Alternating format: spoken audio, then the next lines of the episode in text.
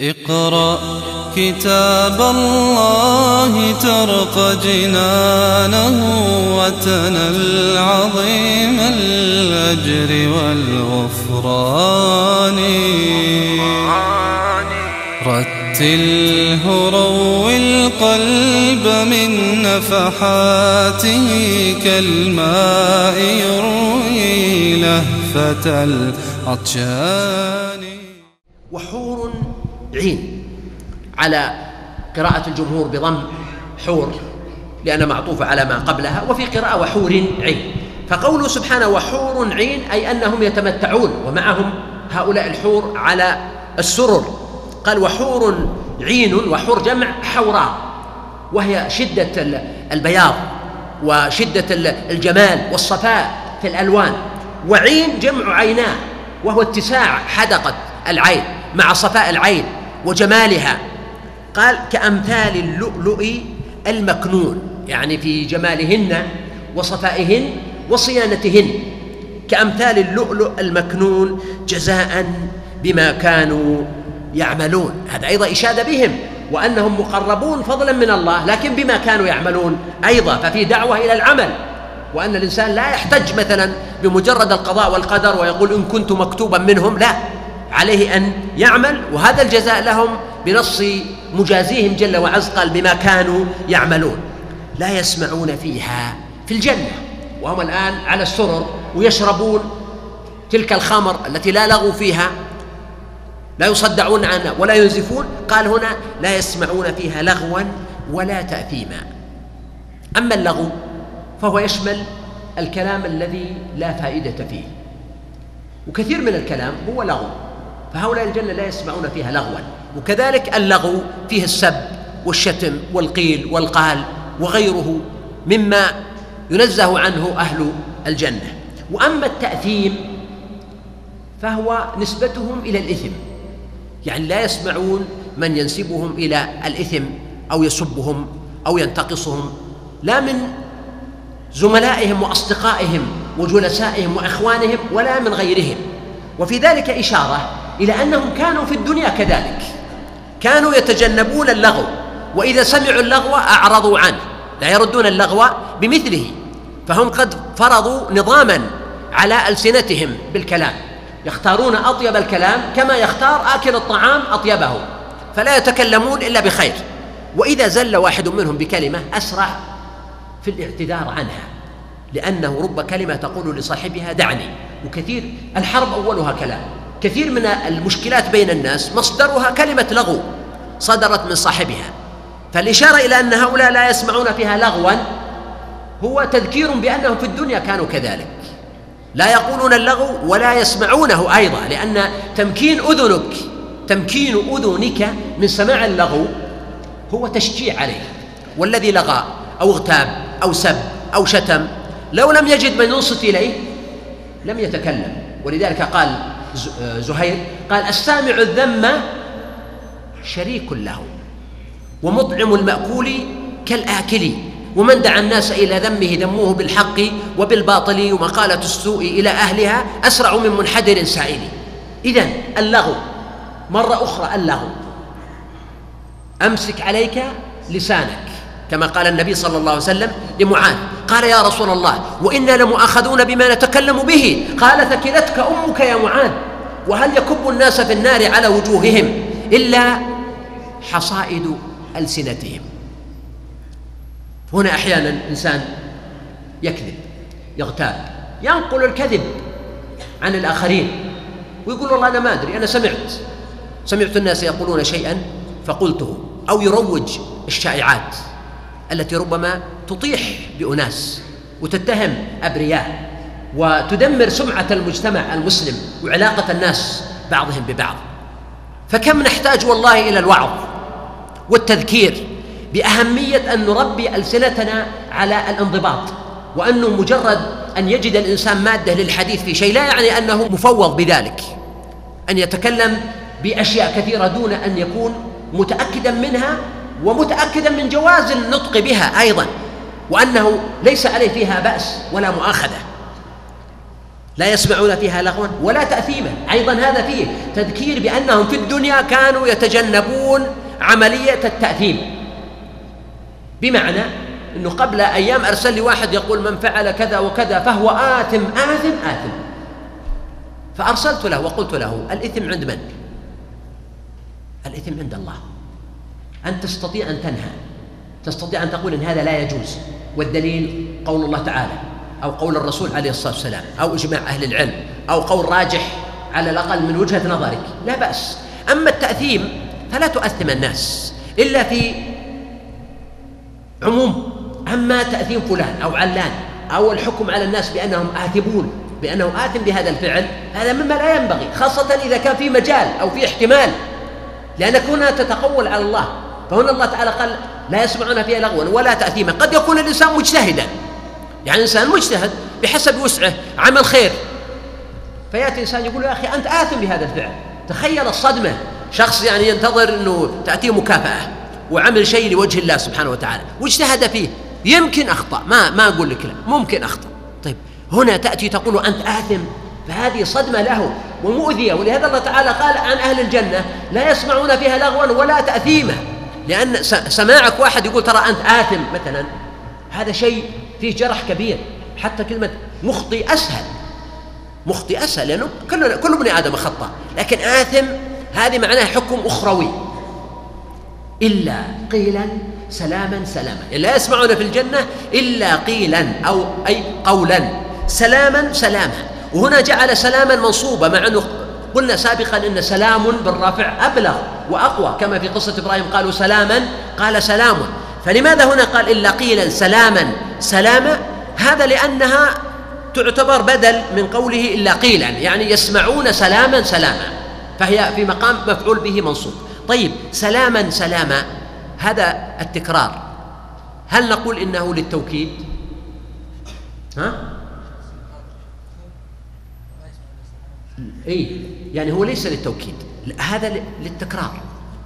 يعني مرة بعد مرة مثل ما تقول قرأت القرآن سورة سورة قرأت الكتاب بابا بابا. هذا الشهر قضيته في المدينة المنورة يوما فيوما يعني ليس تكرار ليس للتأكيد وإنما هو للتكرار. يعني سلام بعد سلام مرة بعد مرة فالسلام عندهم هو اللغة الدارجة بينهم. فبعدما يعني بين أنهم لا يسمعون اللغو ولا التأثيم أي لا يقولونه لأنه لما قال لا يسمعون معناه أنهم لا يقولون ذلك لأنه ما سمعوه هم من غيرهم ولا سمعه غيرهم منهم. إنما اللغة المتبادلة عندهم هي لغة ماذا؟ السلام. ولهذا في الدنيا قال الله تعالى وإذا سمعوا اللغو أعرضوا عنه وقالوا لنا أعمالنا ولكم أعمالكم سلام عليكم. وإذا خاطبهم الجاهلون قالوا سلاما. وهنا أيضا تلاحظ أنه ليس المقصود أنك تحاول تتفوق على الآخرين يعني مثل واحد أتى وسبك فتأتي تقول له أنت سفيه سلام عليك. هذا ليس ليس جيدا وإنما المقصود أنك تقول له الكلام الذي يطفئ النار. بعض الناس لو قلت له سلاما سلاما ربما ازداد وغضب وشعر بأنك تريد أن تعلن أنك متفوق عليه وأنك أنت العاقل وهو الجاهل. فهنا لكل مقام مقال ولهذا النبي صلى الله عليه وسلم لما قال فإن سابه أحد أو شاتمه فليقل ماذا؟ إني صائم. العلماء تكلموا هل يعلن بذلك بلسانه يقول إني صائم؟ ولا يقولها في نفسه والأقرب عندي أنه حسب المقام ولا يلزم أن يعلنها إذا كان الإعلان يسوء الآخر وإنما يقولها في نفسه فتردعه وتحجزه عن الكلام. يعني يتذكر بأنه صائم فلا يرفث ولا يفسق ولا يلغو. انظر تأديب الناس آه، كيف كان. قال سبحانه وأصحاب اليمين ما أصحاب اليمين. كما ذكر أصحاب الميمنة. فنوع وتفنن في التسمية. قال أصحاب اليمين ما أصحاب اليمين. وأصحاب اليمين هنا ذكرهم الله تعالى باسم آخر في القرآن الكريم في غير ما موضع. من يذكره؟ أيوة. أحسنت. بارك الله فيك. تفضل. واحد منكم حتى اعذرني على أساس الوقت يعني. الله تعالى سماهم الأبرار. إن الأبرار يشربون من كأس كان مزاجها كافورا. هذه في أي سورة؟ في سورة الإنسان. وكذلك قال سبحانه في موضع آخر إن الأبرار لفي نعيم. فأصحاب اليمين هنا يشمل الأبرار ويشمل غيرهم. طيب الظالم لنفسه أين هو؟ إذا قلنا أنه من هذه الأمة من أصحاب اليمين. يعني الظالمون لأنفسهم من المؤمنين والمسلمين الذين سبقت منهم ذنوب وعيوب وأدخلوا النار للتطهير ثم أخرجوا منها هم من معدودون من أصحاب اليمين لأنه ما في إلا السابقون وأصحاب اليمين فلذلك لا نقول إنهم من أصحاب الشمال ولا إن شاء الله يأخذون كتبهم بالشمال وإنما يدخلون النار ما شاء الله ثم يخرجون منها بعدما تطهروا ليكونوا في الجنة من أصحاب اليمين ويشملهم حكمهم. فهذا توضيح لآية الملائكة فمنهم سابق لنفسه فمنهم ظالم لنفسه ومنهم مقتصد. على هذا نقول إن الظالم لنفسه والمقتصد هم أصحاب اليمين. في سدر مخضود. جمع سدرة وهو شجر معروف من شجر الحجاز. وليس بالكبير. وقد ورد في حديث عند أبي داود وغيره أن بعض الصحابة قالوا كنا نفرح بالأعراب أحيانا إذا سألوا. فجاء أعرابي إلى النبي صلى الله عليه وسلم وقال له يا رسول الله والله لقد سمعت في الجنة شجرة تؤذي صاحبها وما عهدت في الجنة شجرا يؤذي. قال النبي صلى الله عليه وسلم ما, ما هذه الجنة؟ ما هذه الشجرة يا أخ العرب؟ قال السدر. فإن السدر كثير الشوك. فقال له النبي صلى الله عليه وسلم ألم تسمع قوله في سدر مخضود؟ والمخضود هو الذي نزع شوكه. يعني سدر الجنة ليس كسدر الدنيا وإنما القصة هنا هو فقط للتقريب فهو مثل من جنس السدر. وبدل كل شوكة فيه ثمرة تطلع ولهذا قال مخضود يعني مزال شوكه وأيضا كثير طلعه ونوره. وهذا إشارة للشجر الصغير. قال وطلح منضود. منضود يعني بعضه بجنب بعض وأيضا منضود بكثرة الثمر والطلح هو شجر ضخم من شجر البوادي. عريض كبير كثير الورق شديد الخضرة. فكأنه ذكر الشجر الصغير وإلى جواره الشجر الكبير وما إلى ذلك. وهذه ألوان من التفنن بالنعيم ولا يعني حرمان هؤلاء مما عند الأولين. ولا أن ما عند هؤلاء ليس عند السابقين وإنما المقصود الإشارة إلى أن منزلتهم أقل من منزلة الذين من قبلهم مثل ما قلنا في سورة الرحمن ومن دونهما جنتان من ذهب آنيتهما وما فيهما قال آه، آه، ولمن خاف مقام ربه جنتان هما من ذهب آنيتهما وما فيهما ومن دونهما جنتان أي من فضة آنيتهما وما فيهما. فهكذا هنا يعني في تأخر في الرتبة ولذلك ذكر طرفا فقط. من النعيم. وإلا فإن لهم كثيرا مما سبق. وطلح منضود. وقيل إن الطلح هو شجر الموز. وهذا جاء عن علي بن أبي طالب رضي الله عنه. وهو كذلك بلغة اليمن. فأهل اليمن يسمون الطلح يسمون الموز الطلح أو الطلع أيضا. علي رضي الله عنه كان يقرأها وطلع منضود. ورجح هذا الفخر الرازي في تفسير وجماعة. اذا لا يمنع أن يكون الطلح يشمل الطلح المعروف ويشمل شجر الموز وهو غالبا لا ينبت في بلاد العرب لحاجته إلى الماء وللحراره الموجودة ولكنه آه، شجر يتميز بجماله وكبر ورقه أيضا. وظل ممدود طويل. وفي الحديث المتفق عليه يقول النبي صلى الله عليه وسلم في ما رواه أبو هريرة إن في الجنة شجرة.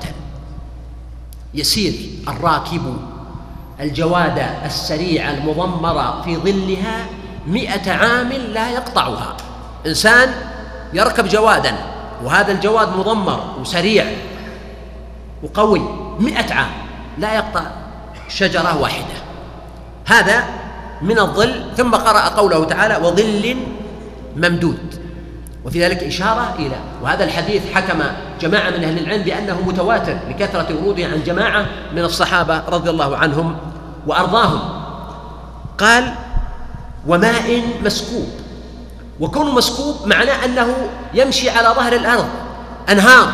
وأيضا هذه الأنهار لا تحتاج إلى حواف حتى تحفظ الماء لأن النظام والناموس في الجنة ليس كالناموس في الدنيا. الماء الذي في الدنيا لو كان يمشي من دون حواف ما الذي يحدث؟ يذهب الماء ذات اليمين وذات الشمال لأن الماء يعني هنا قابل لأنه يذهب. لكن في الجنة ليس الأمر كذلك. ولذلك هذا الماء مسكوب ويمضي إلى المؤمنين. وفاكهة كثيرة لا مقطوعة ولا ممنوعة. أي أن هذه الفاكهة ليست مثل فاكهة الدنيا تأتي في موسم ثم تذهب أو تكون الفاكهة موجودة في بلد ولا تنتقل إلى بلد آخر لا.